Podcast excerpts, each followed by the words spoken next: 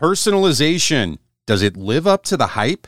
Part four of four in our series, In Brands We Trust, a special episode of Insights with Microsoft Advertising. Insights with Microsoft. Marketing briefs at the intersection of ad technology and consumer behavior. Here's today's insight. Welcome back to our series In Brands We Trust, based on research from the 2020 Consumer Privacy Survey, a study conducted by Microsoft Advertising and our partners at iProspect.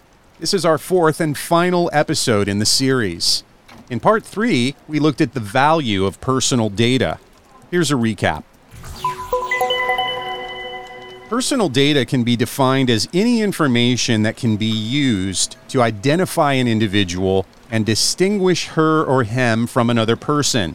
This digital fingerprint allows the user's online behavior to be tracked for targeted advertising. Only about half of consumers are aware of all the information that comprises a digital fingerprint, but they are most concerned about the security of their financial information and biometric data. In the future, as consumers become more wary and withholding of their personal data, marketers will need to be more innovative in their strategies of harvesting data. Now, let's take a different look at personal data and see if personalization in targeted advertising really lives up to the hype. Personalization and privacy are symbiotic. A challenge is that there is inconsistency in what consumers want and what we as marketers are delivering. According to a study done by Gartner called How to Balance Personalization with Data Privacy, 27% of marketers believe that data is the key obstacle to personalization, and our research echoes this. Consumers are concerned about privacy and data, which means they're starting from a place of distrust. They want personalization, but don't necessarily know what that looks like. There are huge gaps in consumer understanding and expectations compared to what is being delivered by brands and marketers today. In their study, conducted in December of 2019, Gartner further declared that personalization is dying and that 80% of marketers will abandon personalization efforts by 2025.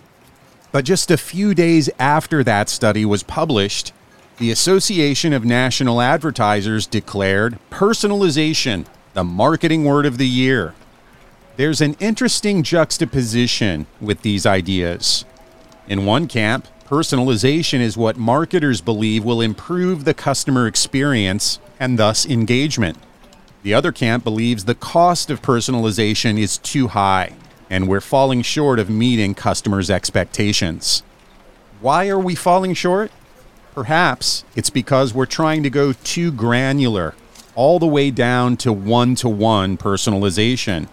As a practical matter, one to one personalization is very expensive, and to be done effectively requires both high quality data and technology solutions for piping that data, and then creating segments and options. So instead of one to one personalization, why not shift our thinking towards creating audience segments based on the data we already have?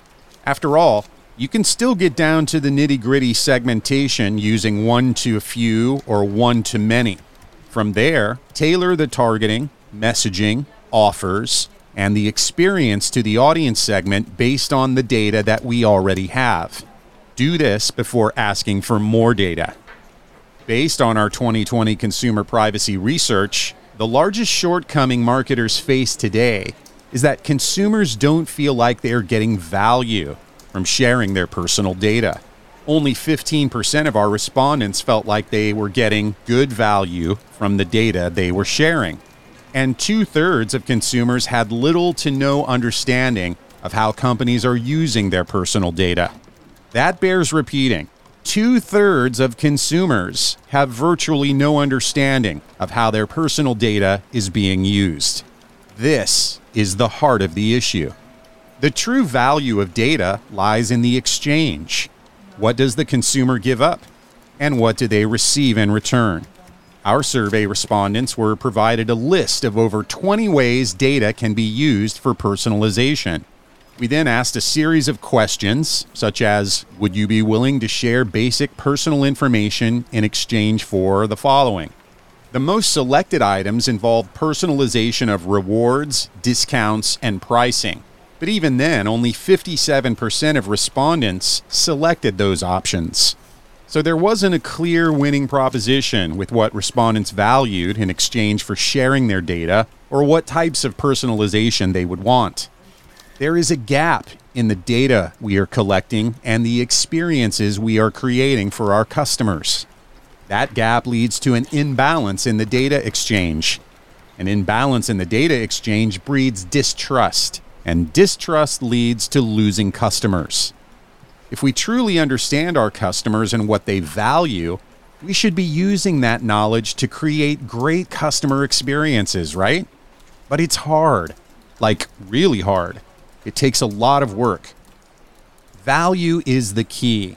You have to bring value to your customers, to your prospects, to your leads. Keep that context in mind as you collect, access, and use data.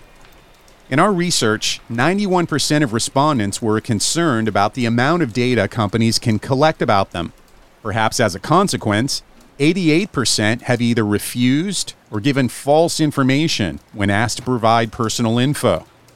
You see, privacy isn't solely a policy, compliance, or legal issue. Personalization isn't solely a privacy, data, or trust issue. They are both also customer experience issues. The customer needs to be at the heart of everything we do. It's a shift in mindset from marketer focused to consumer focused, from just selling a widget to solving a problem or providing a solution. And that brings to a close this four part series, In Brands We Trust, based on the 2020 Consumer Privacy Survey, a study conducted by Microsoft Advertising search evangelist Christi Olson and Jeremy Hull and Misty Locke of iProspect. Our thanks to them. We hope you have enjoyed these special episodes of Insights. To learn more about the intersection of privacy and trust in the age of empowered consumers, you can read the full white paper at aka.ms slash in brands we trust. You've been listening to the Insights Daily Voice Skill presented by Microsoft Advertising. Tune in every day for more insights on this smart assistant platform or subscribe to us on Apple Podcasts, Google Podcasts, and Spotify.